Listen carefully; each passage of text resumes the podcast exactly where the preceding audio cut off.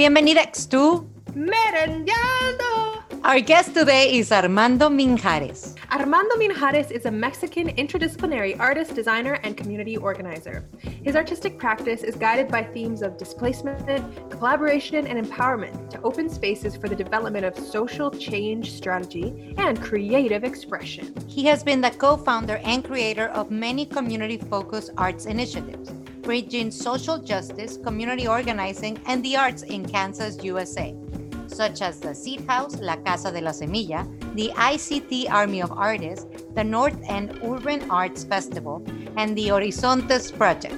He also runs a ceramic design studio called Del Norte Studio, which sells beautiful ceramic for everyday use and it ships to Canada. In this interview, we chatted about community organizing in Kansas's rural communities, how he produced the largest mural ever made, and kioscos and designing public space. Heads up, dear listeners, or snacks if you like that name for yourselves, because I think you're all snacks. Next week is a break for the podcast, so expect your next episode of Radio Aluna Teatro Goodness to come at you on November 4th. That's two Wednesdays from now. With that said, let's dive into the episode. I am currently located in Wichita, Kansas, USA. So right smack in the middle of the country. If you take a US map and you fold it in fourths and then you open it up, that center point where the fold is is like a few miles north of Wichita. How is it to be in the center of that situation right now? In some instances, I feel uh, fortunate to not be in a super densely populated city, right? Like some of the coastal cities, yeah. or, or like even like you know you too, you're in Toronto there's also the the flip side of that that we are in a more rural, which tends to be uh, a little more conservative, uh, aka um, COVID is a hoax type mm. of situation. So, you know, there's no easy answer. So you were born in Chihuahua, right? Correct, Parral, Chihuahua. Yes. And but then you moved to Kansas. How did Kansas look in your mind before you moved there? Oh goodness. Well, I mean, even the Wizard of Oz, the Wizard of Oz was my only reference point to Kansas, and I didn't even know where Kansas was or what it meant. So I didn't really know much about it, right? As my brother, my oldest brother, moved to Kansas uh, in like 97 or 98 i'm not sure so that's when i actually kind of started hear more about it but even then it was sort of this faraway land with there's tornadoes mm-hmm. and like and that's it right like nothing about it was real in any way other than there's tornadoes and it's far away so that now now that you've lived there for a lot of your life how how has that image shifted for you you know it's really quite a, an interesting state most people think of it as this kind of you know a small town USA, which is true, uh, but it's much more than that for sure. Interesting. It's much more than that. Okay, well, what is it? yeah, you know, uh, so through the work that I've done, you know, the research that I've done as an artist in, in different art projects, I've learned uh, a lot of the history in this place. And there's a history of um, of resistance, you know, which I'm interested in being a, a community organizer and an activist too. I really appreciate that history of resistance that you find here. Like Carrie Nation, you know, she's known for really pushing for prohibition laws, you know, for alcohol. Yeah, I love drinking, but you know, I appreciate that the spirit. She will literally go with the hatchet and like, you know, like break bottles and bars and you know, like like now these days? This no, this is prohibition time, right? So like a okay, hundred right, right. years ago, right? But like, there's a history of that. You know, there's also uh, John Brown with abolition. You know, big abolitionists and and being this really radical figure uh, in the abolitionist movements. You know, there are stories of indigenous communities who you know resisted you know the Western movement of um, of colonizers and uh, European colonizers in the area, and it's really fascinating and even part of Kansas, that corner of the southwest part of the state where I lived uh, in Ulysses is when I first moved. I lived in Garden City, Dodge City is part of that conglomeration. Dodge City, it's famous for kind of being this old west town with you know Billy the Kid and and all these like figures. All of that was part of at one point it was part of uh, Mexican territory, Mexican nation. So literally a, a section of Kansas was Mexican territory. And then when you look at the demographic breakup of the population right now, you have those towns majority are Mexican descent people and people of color. We're talking like 60%, 65% of the population in those towns are brown people and people, you know, mostly from Mexican descent. And to me, that's fascinating, right? It's almost like we managed to populate some geographic boundary that at one point was Mexico. And of yeah. course, even that, you know, was that territory was indigenous territory before it was designated you know as part of the the new spain or whatever it, it's just fascinating to learn that history that there's a connection to to these places that go beyond sort of my own story of migration or or movement right as a person in this land because you're in a rural environment how do you find that those rural histories impact the rest of your country because it's so easy to be so isolated. How can rural communities impact urban communities? Yeah, so that is a, a really interesting question. If I if I look at Wichita as an example, right, for that question, you know, this is a city that there's a lot of people here who come from those rural communities for a lot of those people, this is their big move, right? This is their I'm going to the city move. I think I've been able to to be exposed to those smaller communities that I maybe understand them in a different way. And, and, and it even applies to, to my own immigrant community. I mean, Parral, where I grew up, I, I really grew up with the mentality of being a small town guy. But then I moved from Parral to Ulysses, Kansas, population 6,000. And suddenly it's like, oh my God, this whole town is the size of my neighborhood, right? you know, and Parral is a small colonial, uh, colonial city, really densely populated, right? We're kind of on top of each other. So you still get a lot of like sort of the very urban sense to it, even though it's a small city.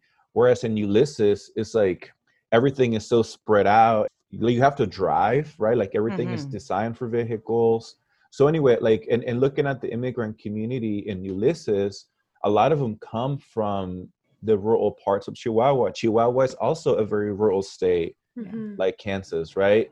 Where there's a lot of cattle industry and farming. Those are big industries there. So it's not dissimilar from kansas.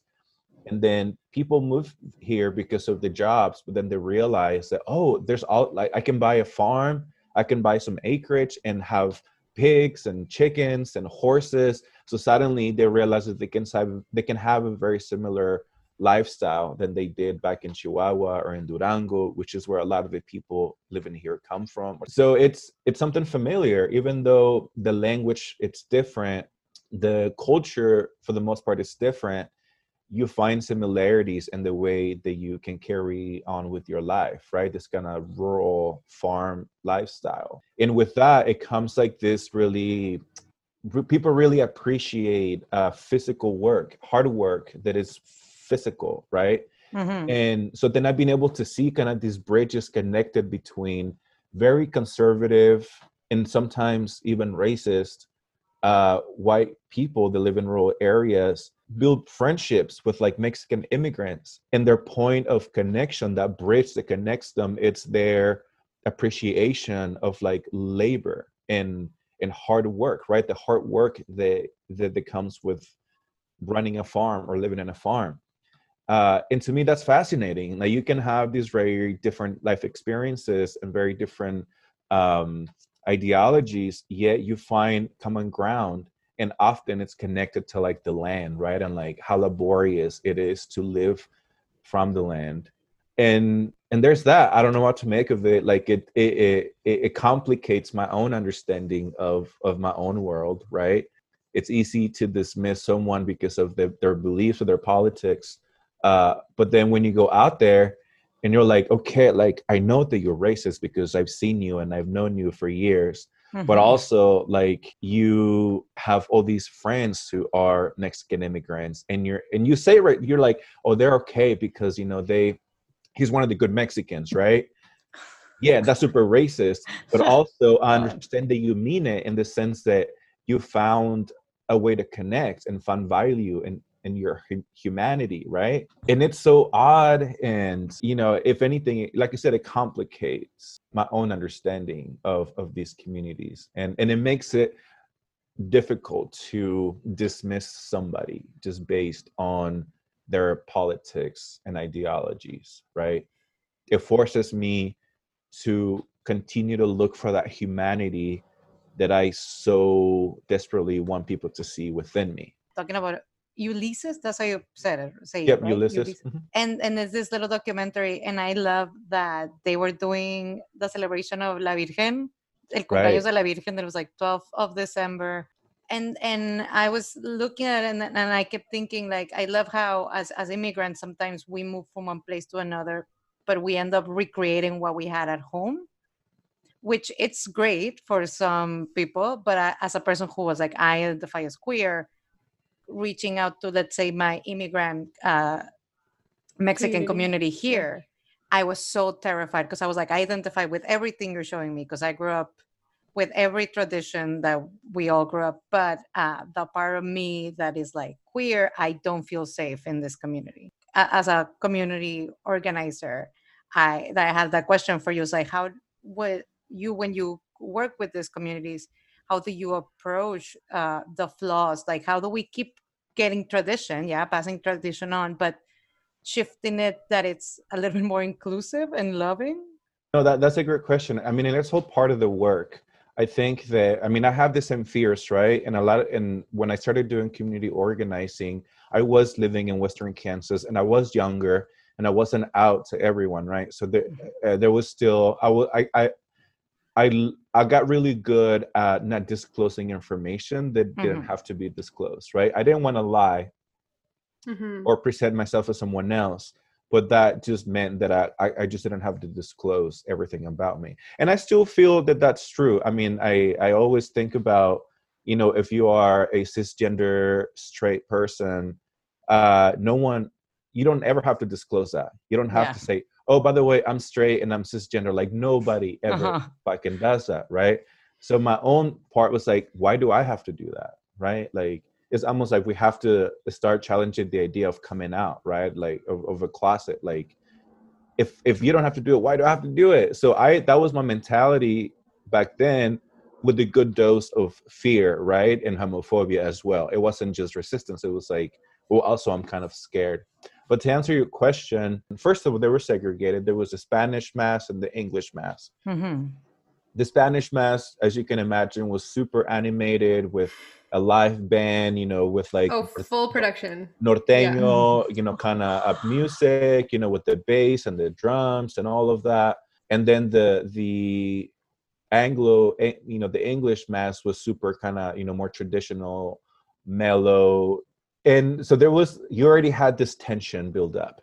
And then you have then people in the congregations who are wanting to introduce celebrations of Day of the Death, Dia de los Muertos, and setting up altars and and bringing in candles and flowers and like and and skulls, just skulls at all. right the image of the skull right and then la virgen de guadalupe again it's like you have these people dancing with these costumes and like it, it looks like it's some sort of witchcraft thing going on and maybe it is. And all those things you know were uh created a lot of friction right? But that what it did is it helped people develop a sense of power right? Mm. and to also to uh to question why this was important. Why? Because we we are marginalized because this is part of my culture my tradition and i want to impart it to my children and th- and those are the reasons why we need to fight for this right? And in that process you start identifying with the uh, with the marginalized right? And and it, what it does it creates an opening to have a conversation about who are those marginalized in our community right? It's me as an immigrant but it's also me as a queer person right? Uh, it's also me as an undocumented immigrant in the us right mm-hmm. it's women within a patriarchal machista community you know and like the nuns are and, and the amazing thing is that you have you know this institution like the catholic church which has priests men right at the very top and then women uh, nuns who are to be subservient to the men uh, you know an, a woman can never be pope mm. right so the the very structure of the institution is it's so problematic. Um, but yeah so to going back to your question again it's going back to really investigating that you know the idea of the oppressed. And that creates openings right to have conversations about all the different ide- oppressed identities and communities within you know any given group of people and and to and to bring your full self right? So that you talk about about your experience right? We're not talking about ideologies we're not talking about policy we're not talking about politics. We're talking about your experience as a human your full self right? And and and bringing that to the table right? As a way to connect with one another. So that's as an organizer th- those are the opportunities that i looked for right? Mm-hmm. and and it, and it didn't stop just on my identity as a queer person but it really created opportunities to talk about uh, racism to talk about colorism uh, to talk about like the caste system in mexico mm-hmm. and and how that has really shaped our own understanding of class and and uh, and and race right within mexico which is so much different than the us in a lot of ways so all of those are ways to right so th- those are different you know uh topics i guess that, that you're able to then bring into the conversation when that opening happens i feel like you are such clearly such a like well articulated community organizer and have thought about these things really carefully like I can see through your practice that meaningful social change and art together can be really powerful and something that you're interested in. So, for you, how is art and social change related? And what components do you need to, for a meaningful, impactful presentation of uh, some kind of art piece? So, I fully believe that you the art doesn't have to be connected to social change or social justice. I think that as artists, you know, we should be afforded the the freedom to just create whatever that means and it's something that i more so now than before bring up, up because as people of color in the us uh, and you know again someone from different marginalized communities you know that uh, there's always like this expectation that I'm that my artwork has to be connected to mm-hmm. some sort of social change movement, right? We're not afforded the opportunity to simply create like so many white artists, men, white men artists have been able to do throughout history, right? Mm-hmm. That they can create just to create, and we have to have a reason why we're creating. Um, but having said that, um, like most recently, well, really it was 2015 that has been developing slowly i created the norte studio a ceramic studio as a way for me to just create right mm-hmm. i before i went into this whole other part of my life around social change and, and social justice i was hyper focused on becoming an architect i really wanted to become an architect that was a big part of why I ended up doing all of this, right? Because I was undocumented, couldn't go to college, had to drop out. It was really devastating. Experienced fraud, you know, in the process. It, it was bad. And that's why I got involved in community organizing because I was I experienced so intimately the you know the the ramifications of of an oppressive racist system and I wanted to change that. However, that little that part in me uh, they just the is always wanting to create to design right like to look at our built environment our built environment has been designed right all around us and i've always been intrigued by our built environment from like the lid in my water bottle right to the packaging of like you know these crackers are on my desk. Everything around us has been designed. And someone had to sit there and think and go through a design thinking process right to find the best solution and that never left me. I mean uh, you know with uh one wanting to be an architect and, and engage in design thinking and it never left me. So i started this business del norte as a way for me to have to carve some space to continue to just make things that are um that satisfy the, side of me the designer part of me right? So i'm mm-hmm. making these spots you know these functional objects. I sell them online on fairs you know on different stores and it's really satisfying and in a way something that really helps me keep a level of sanity and and like it really helped my mental health because this other side of my practice is so much involved in in very heavy topics right um and yeah. and all the work that i've done has if there's a connecting thread is my own story with displacement and movement of people within a geography and sort of what that means right so those are the, the themes throughout it. I think that's such a great point. Like we should just be able to express whatever. And yes, we have a lot of work to do in terms of justice because we can see it, but also we have these like beautiful ideas that like why not just like express them? So the previous podcast guest she was a uh, playwright based in mexico city. Her name's paula zelaya cervantes. She's awesome. And every episode we get the guest to ask the next guest a question. So paula has a question for you. When did you first know you wanted to make art professionally? Or like when was the first inkling or spark that inspired you to do to make art a big part of your life I should say that I was raised by an artist. My mom is an artist, although she would never call herself that. Oh, what does she do? She does everything. I mean, you know, she, uh, you know, she's single, single mom, you know, single parent household, and she was always hustling. I mean, she had her jobs, but also like all the other things that she would do. Mm-hmm. She would say that she's a crafter, right? But the reason why I think she's an artist is because of the way she thinks, right? Her ability to just like problem solve is incredible and so i grew up right with uh, you know she had this table full of materials all the time you know what did she make she was always hustling things right to make a living right to yeah. bring you know home mm-hmm. points so it would could be like it kind of changed by season so she was christmas she would make all these like beautiful intricate christmas decorations you know she was like embroidering and sewing and painting. So i grew up with that. So i guess in a way kind of i've always seen art and creativity as a way to to like hustle and and make some coin make a living.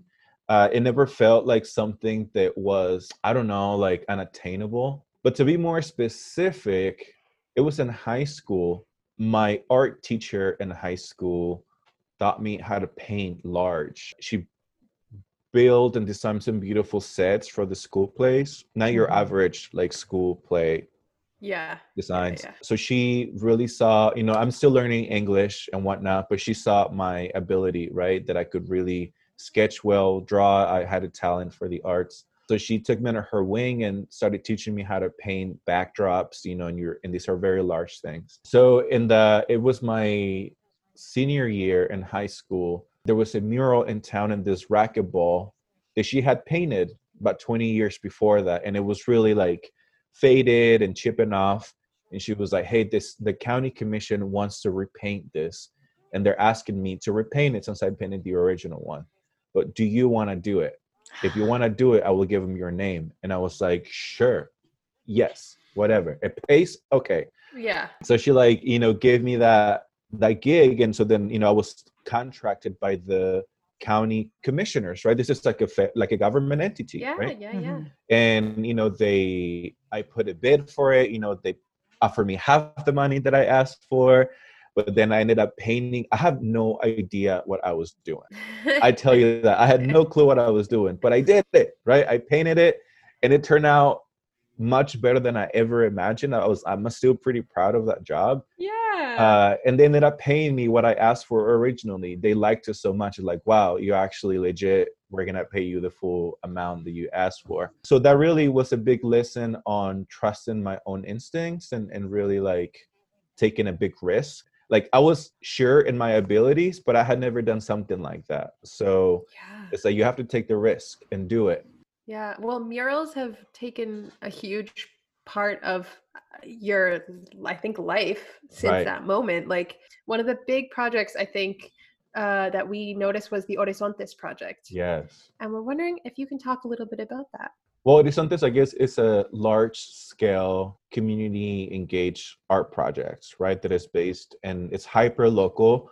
So it's based in Wichita and it, uh, and it engages these two neighborhoods, two historic neighborhoods in the north part of town, one known as the North End and another one as Northeast Wichita. And these are adjacent to downtown. And the North End has historically been populated by mostly brown people, mostly Im- Mexican immigrants, and more, most more recently uh, Southeast Asian uh, immigrants as well.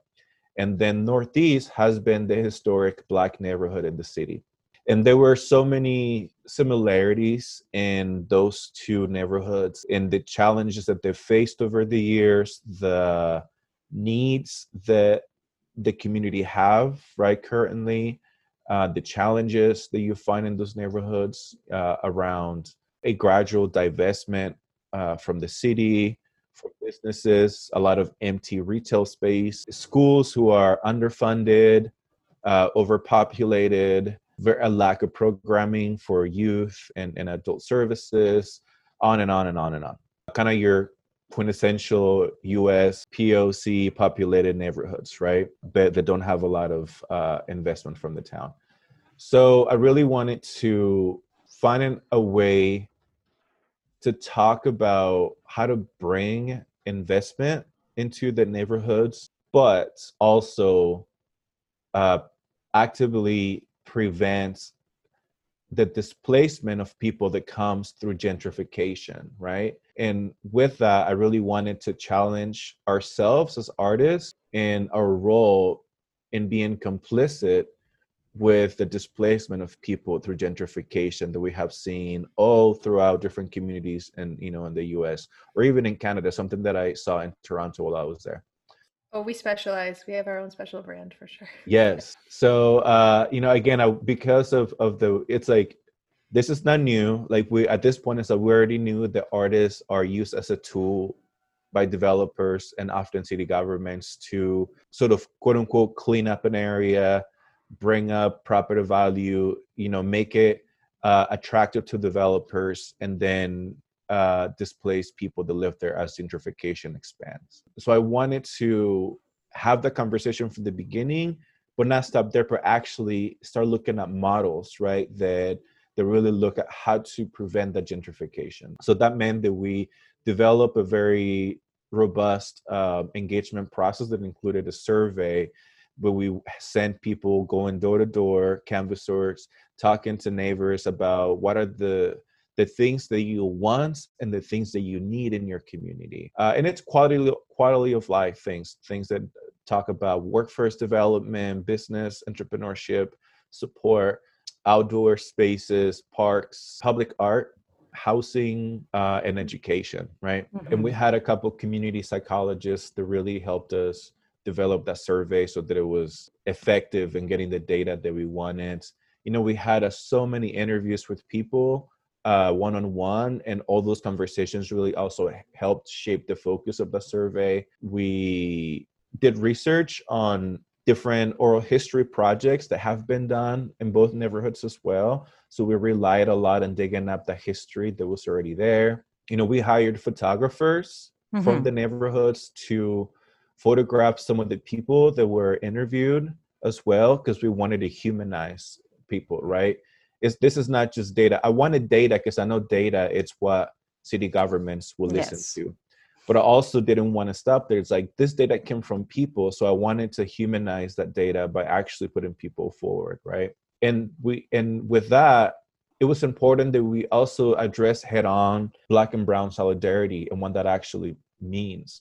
And for us it meant that we were gonna do workshops educational workshops that talked about the root causes of migration why are we here to begin with to talk about colorism and within uh, communities of color, right? So why is there so many prejudices that we find within our own communities? We talked about, you know, racism in the U.S. and understanding that context. We talked about redlining and practices of uh, of divestment, right, specific to these neighborhoods.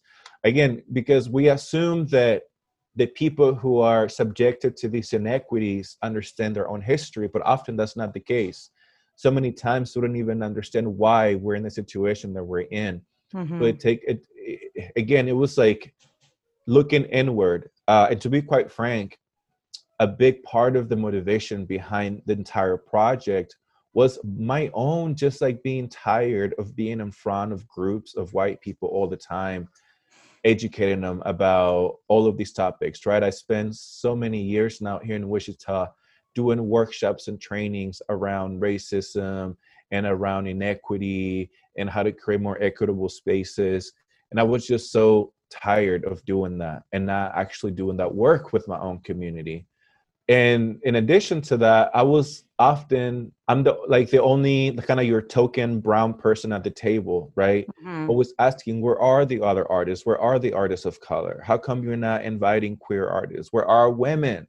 Mm-hmm. and it's like oh we don't know where to find them but we found you right? So we hired close to 40 artists for this project that came from those two neighborhoods right Mm. out of those 40 artists only one was white. And it was intentional. It was like let me show you where the mm. artists are. You're just you're not looking right? We also wanted the the art that we created as part of this challenge to the displacement of gentrification. We wanted the art to look like the people in those communities and those neighborhoods right? Mm-hmm. so the artists that we hired grew up currently live in those neighborhoods right? So they have a, a connection to it and um, and and it was really a powerful experience, right? The biggest one that we painted was a grain elevator. Camila, you alluded to that, and it's a, a grain silo or grain elevator. I don't know yes. if people in Canada are familiar with them. Well, or, we might have a picture if people want to go to the show notes. Yeah, for sure. Yeah.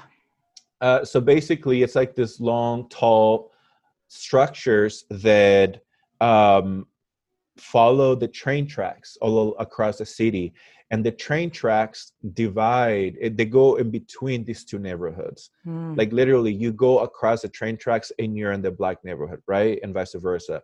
Uh, also right along the tracks is the highway i-135 uh, and i the interstate highway system in the us was also um, it's uh, infamous for the history of displacement as well. When they started being built, you can go to almost any city in the US that has an interstate highway and it goes right through the historic black neighborhoods right? And they use eminent domain as a tactic to to displace to tear down houses to destroy communities. And that shows you the value right? Or, or the lack of value that these communities had for governments right? 50 years ago when the highway was being built so it's not unique to Wichita, right? Like mm-hmm. it's happened all across the country, right? In Northeast here, that neighborhood, there uh, because of segregation, they had their own sort of main street, Cleveland Street, with the theater, with doctors' offices, lawyers, mm-hmm. grocery store, you name it. And then this highway was built just like a block east of it. So it totally mm-hmm. cut off access to that area and it also uh, decimated so much housing that in addition to desegregation it totally killed that economy and the whole strip of commerce right? So now there's been efforts to renovate that theater. They it was saved from being demolished and there's uh, different community groups raising money to renovate it uh, as the only african american theater in town. So we wanted to partner with them and bring attention and resources through the project right? Also in uh, in the um, in the North End, there's the Nomar Theater District. Very similar history, segregated theater. It became, you know, with like the Mexicans and the balcony type of signs. It mm-hmm. became mm-hmm. the first desegregated theater. Now it's set in unoccupied, but there's some efforts to renovate and redevelop the area. So that's where we concentrate our work. So there's these two very similar neighborhoods with very similar histories and very similar opportunities kind of right now and we wanted to use art and the project as a way to bring more attention and resources and to energize people and to continue to create to interconnectedness right to intentionally mm-hmm. uh, introduce and build relationship among those communities and i can tell you that since then we have seen so many of the artists that have participated with us have been able to organize their own events their own festivals their own uh, exhibitions. They're joining boards they're joining other art groups. You know there's investment you know that has been able that has been leveraged to bring into those theaters and there's community so the, the, some of these things have been working right? You don't never you never know how exactly how things are going to turn out but we knew that if we were very intentional in building the relationships and the, and to rebuilding that social fabric again that those things were going to come and they're happening so it's really exciting to see that and then to kind of top it all off i call it a shiny object is a big hmm. mural and mm-hmm. that one you know it's the largest of its kind in the world um, wow. as far as we know and it was painted by gleo. Gleo it's a colombian artist and she came down uh, to paint it. And it is a truly awesome piece of artwork. And i don't mean to use awesome like i mean awesome in the sense of the world. Mm-hmm. it is once you see it in person like it is really hard to understand the magnitude of this mural and the fact that she painted it and the image itself it's an image composed in the center you have this woman in her skirt we call her wichita miss wichita and her skirt is actually uh, based on an image of a Wichita lodge. So here in this part of of, of uh, here in the city, along the Arkansas River, the Wichita tribe would, you know, they're nomadic and they would hang out here during the warmer months and mm-hmm. build this beautiful, huge grass lodges right as their dwelling. The mural itself, it's grounded by the indigenous community. There's these people literally building this lodge at the center of the mural and then Wichita, this woman is holding hands with another one, and that's based on a photograph from these two girls, Doña Vicky and her friend, her cousin, who it was taken literally down the street from the grain elevator on the soda shop back in the 50s. And then uh, right under, you know, on their sides, there's these laborers that were uh, from a photograph of these railroad laborers that were literally laying down the tracks that are right there in front in front of the grain elevator right? Like we cross those tracks every day several times a day.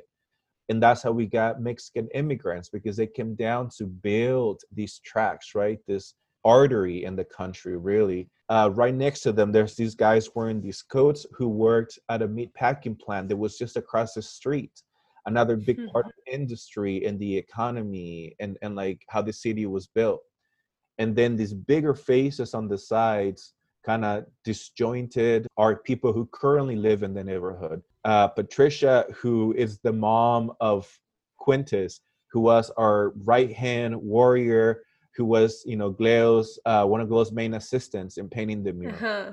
He's an underground so cool. graffiti legend in the city, and he got to work on this project. Uh, and Miss Pat, which like she became the mother, right, for the whole crew. So hmm. Gleo decided to incorporate her image in the mural, right? Hmm. Chris, who is in his 20s and he's also a creative and a father and it's starting a family here. He is on the mural. Angela Martinez, who's like this amazing force, right? In the like Latinx community in town, just like with a community center, her and her husband work with youth, right? Her stepson has a whole organization working with youth and you know and that are going into gangs. So like all of these people depicted in the mural are the community. However, these are the people who have constantly been erased from history. So I wanted to depict our communities in the most magnificent way so that we could never be erased anymore so that you cannot drive down the highway because you can see it from two different highways you can kind of mm-hmm. see it from downtown. Like you cannot drive past these and ignore the fact that we have been here from the beginning and we will continue to be here. And with reflection on it, I'm even it's led me to even question my own identity as an immigrant. Like, am I actually an immigrant or am I just Mm. a visitor? I understand that I did not grow up in these lands, but my own history goes back to the land. So I'm not an immigrant. I'm, I'm a visitor. I'm visiting, right, these communities. Uh, but I didn't immigrate. Like my history Hmm. literally goes back to this land my own family history. So it's it's even changed my own understanding of myself right? Uh, as i reflect on the project it's like we were always here. And now there's this ginormous piece of art. You can't ignore us. Like there's this Yeah. black and brown faces all over it. Producing the mural was such a beast i've that was the hardest thing i have ever done in my life so far Let's talk about what you're doing currently, because we uh, read about it, and Camila was really excited about the exhibition. Is paper pavilions yes yes yes yes and we read a little bit about your piece called Tecnotitlan. Seriously, I just like read the title and I was like, what? Tecnotitlan. I was like, what? And it's about kioscos, right?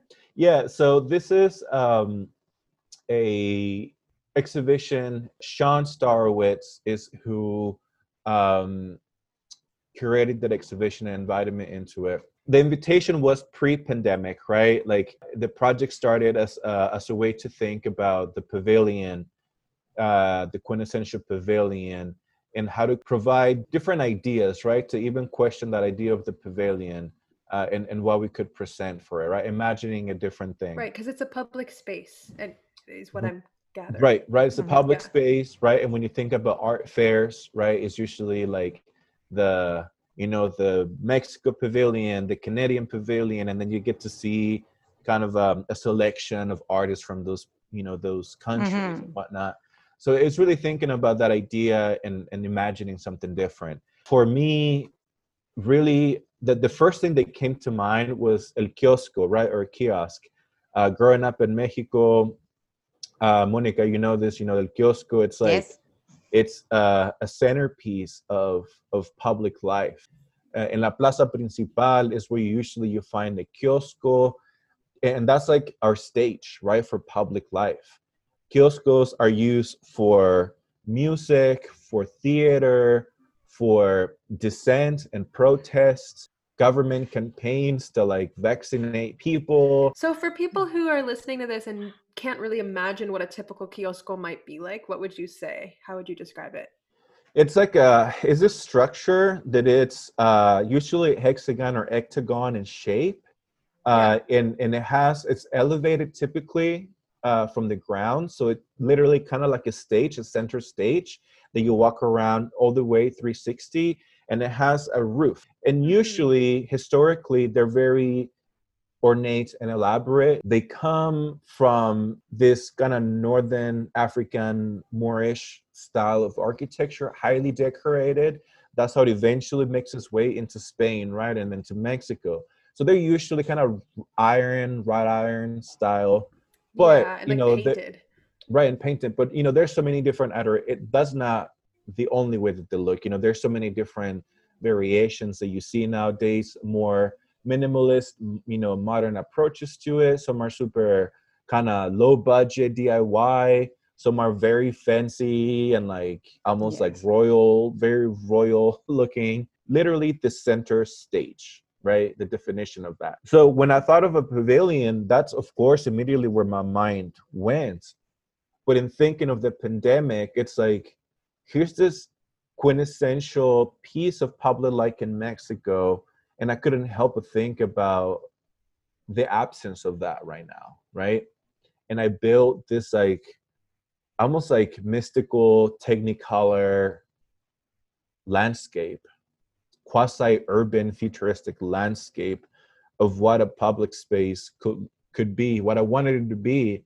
And I wanted to get lost in it, right? I wanted my mind to go in there and imagine it. And my hope was that as people saw it, that they can picture themselves as well, just like walking in there, playing around, climbing, going up and down, and really exploring this magical space. uh, again, uh, escape. I wanted to escape, right, into Yeah. something that was happy and magical.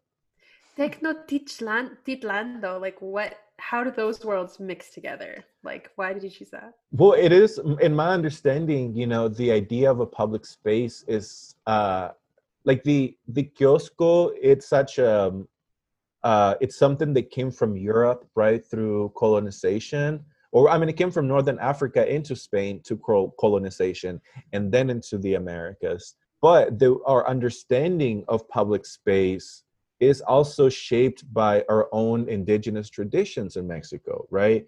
and you have places like uh, Tenochtitlan and kind of this vast plazas and avenues and pla- spaces for worship and, and governance and and and just like education all of these things right that are part of these indigenous pre-columbian cities in the americas and that is very much a part of public life. Go to a mercado. Un mercado like Yeah. to me that's one of the places that has remained like there's so much essence of our indigenous public life is still baked within a mercado.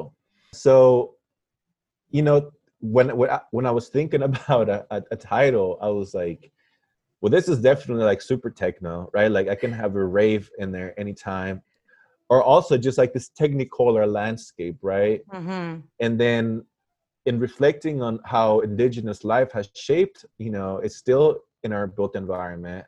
It's like oh tecnotitlan that's it. Yeah. that's it yeah it's all it's such like a playful way to go about it. And i think yeah the playfulness is so needed. We need Right. like some hope. And that's what i wanted. I just wanted some landscape that we could all escape to. And it's fun you know? there.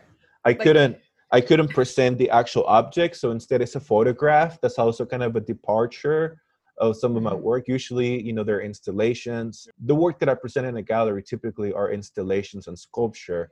So we couldn't do that at this time. So um, you know i enlisted my good friend hugo celada romero who's a guatemalan born uh, artist who lives in here in wichita We're, he's my dear friend. So he helped me figure out the photography side of it you know and, and that's what is being you know shown as a photograph. So yet again i'm taking another departure in my own practice but crafting. wouldn't have it any other way. Yeah.